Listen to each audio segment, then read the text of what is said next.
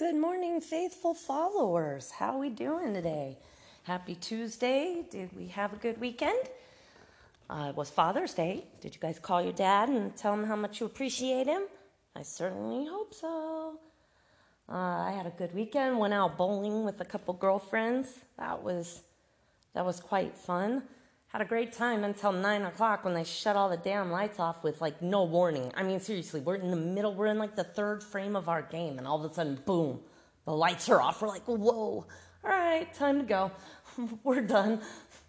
I mean, I guess midnight bowling starts at nine here, which is odd. And especially with no warning, that was just craziness. Um, but we had a good time, and, uh, you know, hopefully, gonna do it again because it, it, really was a good time. Um, so on Friday, when I talked to you, I promised that I was gonna start an educational series of the about the different eye conditions, and I know that uh, learning about medical conditions can be kind of boring. So I promise I will try to make it entertaining. Um, you know, and and you know me, I've got a story for everything. So there's always there's going to be stories thrown in. So don't worry about that. Um, but I want to start off by reminding you guys. Um, we did talk about it before, um, but I want to um, discuss the the definition of being legally blind uh, because I think that that's a term that people don't really understand and you know what's what's funny about that is you would think that that's a, a medical term right? But really it's not because it's the government that determines um, the the criteria for somebody being legally blind because the whole point is that number one it's a disability and so people that are blind can apply for social security disability benefits and the government is the one that determines whether or not you're eligible. So they have set up these uh, guidelines or whatever that are, you know, the, the criteria that need to be met in order to be considered legally blind um, in order to collect disability and other benefits, things like that. Um, so it's really not. Uh, it's not a medical term, to be honest. It's really not. Um, now, if you're completely blind, you can't see any light, you can't see any, you know, shapes, objects, anything like that. Um, with uh, eye, dis- eye disorders, um, about there's only about 15% of those people that can't see anything at all. So, um, being legally blind just means you can't see much. Um, and and right, it seems it's about one 1.1 million Americans right now are are legally blind.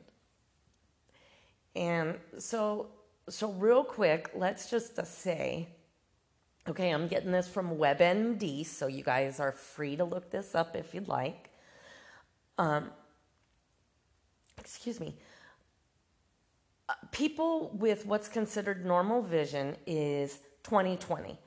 And all that really means is that if you're standing 20 feet away from something, you can clearly see that object that's 20 feet away. Okay? Hence the 20 20, right? So if you're legally blind, your vision is going to be 2200 or better in, in, in your best eye. I'm sorry, in your better eye. Or your field of vision, which is how far out you can see this, your peripheral, uh, has to be less than 20 degrees. Okay, so that would mean that if something is 200 feet away from you, you would have to go stand 20 feet from it in order to see it clearly. So 20, 200. So that person that has 20 20 vision can see that object at 200 feet away, whereas you would have to go to be 20 feet away. So, um, like I said, there's there are several different kinds of eye conditions um, macular degeneration, glaucoma, cataracts, um, all kinds of things like that that can lead to legal blindness. Um, and, you know, there are some that are definitely more aggressive than others. And there are some that uh, people have lived with some eye conditions for, you know, their whole lives without it having much effect on their life other than needing glasses. So, you know, there's such a broad spectrum of conditions and, and symptoms and treatments and, you know, so really I can only touch on a few or we would be here forever. And I'm not trying to bore you with all that. Um, so, what I'm going to do is I am going to talk about the most commonly known um, eye conditions, and and we'll go from there. Uh, so as I go, you know, if you guys end up with any questions, make sure you hit me up, and I'm happy to answer any questions that you guys have. Um, so first off, we're going to talk about RP, retinitis pigmentosa. Why? Because that's what I have and that's what I know the most about. So that's what we're going to start off with.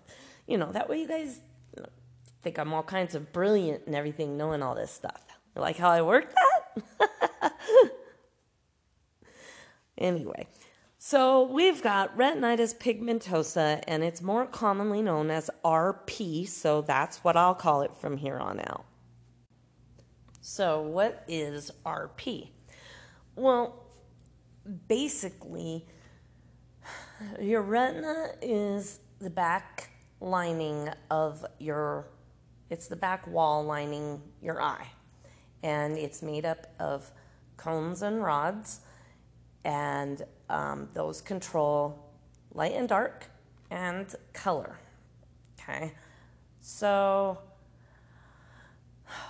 about 200,000 cases per year are diagnosed, and uh, symptoms usually begin in childhood, but can, you know, come on later at night. I mean, at night, sorry, later on in life. Um, and one of the very first symptoms is uh, a loss of night vision um, or you just not being able to see in low light. Uh, another is your decreased um, peripheral vision, which is what they were talking about when I said uh, 20 degrees. Um, that's your peripheral vision. And it's, it's just how much you see out of the sides of your eyes. And RP causes uh, significant tunnel vision. Your retina is made up of two kinds of photoreceptors. Um, they're the rods and the cones, okay? They're those are photoreceptors, which is basically how you see things. Okay, so the rods uh, basically control how much vision you have in low light.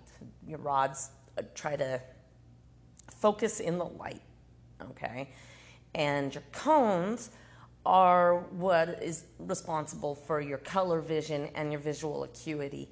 Visual acuity is the 2200 or 2020 or whatever. And that's just basically how far you can see and how clearly you can see. Um, and so for me, I do not have rods. My retinas, the rods are just completely deteriorated, and the cones are mostly shot as well. So um, I don't see at night. I don't see in low levels of light. Um, I can see color, however, I cannot differentiate the colors. Um, I can only see directly in front of me. My visual field is at um, two degrees. Um, so really, I can only see directly in front of me for the most part. Um, there are spots in my eyes where I can see farther, you know, on the sides, but uh, I was told it's described as like a donut, and people just keep taking bites out of the donut, right? So, um, where the people have taken the bites are the spots that I can see. I don't know. That's how it was explained to me, and it, it seemed to make sense at the time. So, you know, we'll go with that. now, one thing I learned in, you know, because I didn't want to just come and talk to you and talk, you know, just talk. I want to make sure I have, you know, research to back up what I'm telling you, not just, you know, my experience, because eh, just like any kind of illness, um, RP affects people differently. Um, just as an example, when I was working, I knew people in the warehouse with RP that uh, wore their sunglasses in the warehouse because they thought it was there was a glare. And but to me it was so dark in there I couldn't and everything was like the sh- same shade of gray. So I I couldn't wear sunglasses. Um, so you know it just it affects everybody differently. Um, but but basically, um, RP it's a it's actually a group of genetic uh, disorders that end up breaking down the cells in the retina, which are the cones and rods, which is what we discussed already. Um, and the, the retina is just basically the light sensitive tissue. It's in the back of the eye. Um, and and so when it's damaged uh, you know the and it starts to break down and deteriorate then then the more light you're going to need to be able to see. Um, it's it's actually it's actually considered a rare disorder because of the fact that um, only, well, they say only, I think that's a lot, but 200,000 uh, people a year are diagnosed with it. And, and I feel like that's a lot, but, but they consider that rare. And in my case, I, you know, it's genetic, but we don't know where it came from.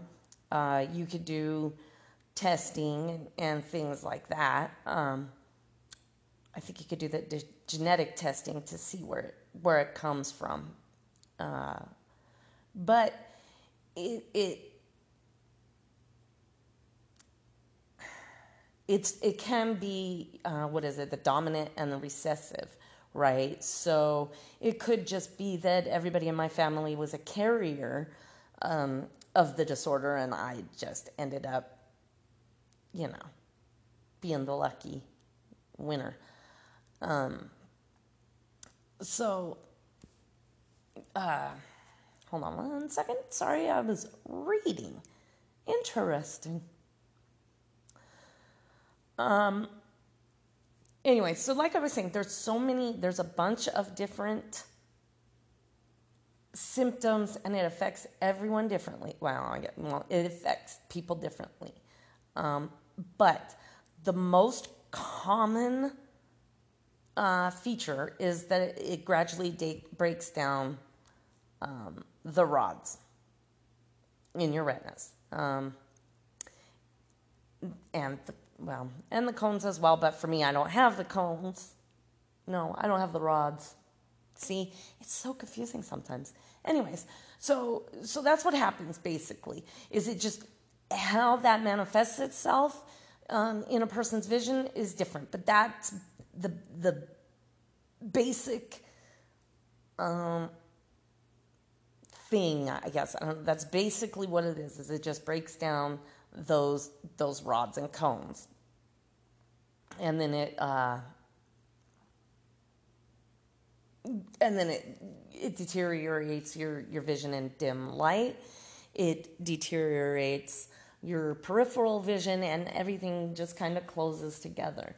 I was told once that, that if you looked through a straw if you looked straight ahead through a straw with a piece of saran wrap over it, that's how a person with RP sees. Just tunnel vision, blurry, nothing real defined, um, nothing real brightly colored, none of that. Also, um, not all forms of RP will affect your uh, your cones, um, and it's actually less common in women. So, woohoo for me! Um, it, it usually, I mean, not usually, it always affects uh, the rods, and that shows itself. It manifests itself in night blindness. Um, also, like if you're outside and it's really bright and sunny and you go inside to the movie theater or to, you know, a, come into a dark house, it takes a long time for your eyes to adjust. It just doesn't, it, it can't go back and forth as quickly as, you know, people with no RP. Um, but you know, it eventually, you know, your eyes your eyes will adjust. It just and it takes longer and longer as um, as the the disease progresses. And then, of course, as you know, it progresses more and more, and more of the cells die, then the tunnel vision um, starts to happen, and, and the peripheral just starts to deteriorate, and and that definitely uh, sucks. Um, so so this these forms of RP that I talked about, where it causes um, the night blindness and the tunnel vision, those that's called rod cone dystrophy. Okay, I don't ever hear that used, um, but that's when it's when it's uh, destroying more of your, your rods. It's called rod, uh, rod cone dystrophy. But then there's also cone rod dystrophy, which affects the central vision, which is, I think, much less common um, than the people with the tunnel vision. Um, but they can experience, people with the, the cone rod dystrophy can, um, can experience the loss of their central vision and only having the peripheral. And that can't be corrected with glasses or contacts lenses or anything of that. Um, and with, with that, the losing of the cones, um, it causes disturbances in color perception, which is like I said, what I have. Um, and as the, that progresses in in cone rod dystrophy, then the the rods start to deteriorate and then comes the night blindness and the peripheral vision loss. So it kind of goes opposite, which I didn't know this really. Um, I didn't know that it could flip flop like that and that that was actually two different forms of RP. And I don't know anybody with uh, cone rod dystrophy um, all the people with RP that I know have have uh, rod cone. So it's it's interesting um, learning, even learning it. You know, my own disorder is just it's interesting. Um, and like I said, most of the time uh, it's noticed in kids. I was diagnosed when I was four. Um, and that didn't stop my parents from running me into a pole when we're going to. Oh my gosh, have you guys heard this story? Have I told you guys that? I told you I always have stories. so I'm going to uh, my first grade parent teacher conference, right? Of course, it's, you know, after hours, so it's night. And my sister went to go play on the playground and my parents were each holding one of my hands, and we're going walking to the classroom. I can't see a freaking thing. Next thing I know, bang! My face hits a freaking pole. My nose is gushing blood everywhere. Oh my gosh. and of course, you know, there's other kids there because it's not, you know, parent teacher night. It's got everybody coming, right? So there's other kids running around. I know people saw it. And, you know, I don't remember exactly when I started getting bullied in, in school, but my guess it was right around the time the kids saw that happen. Because uh, it was, it was terrible. It was terrible. Um, yeah, it's, it's, it's interesting um, because I'm, I'm as I'm reading, you know, I'm reading that RP is inherited and all of this. It's it's um, it, it, there's nothing external that caused it, like no injury or any other illness or anything that caused it or anything like that. But it, but I am also I also read that. Um, doctors can see the first signs in kids as early as the age of 10, which is really weird since I was diagnosed when I was four. Uh, I think I have a, had a more, I have always had a more severe case though. Um, my parents originally thought I was totally blind, and so, you know, that would be, uh, uh, you know, that would be a good indicator, you know. Um, so, so they did. They took me in early and and got me in early. Um, so I don't know where it came from. Um, it, it, it is linked to, like I said earlier, a recessive gene um, that both parents have to have. So if if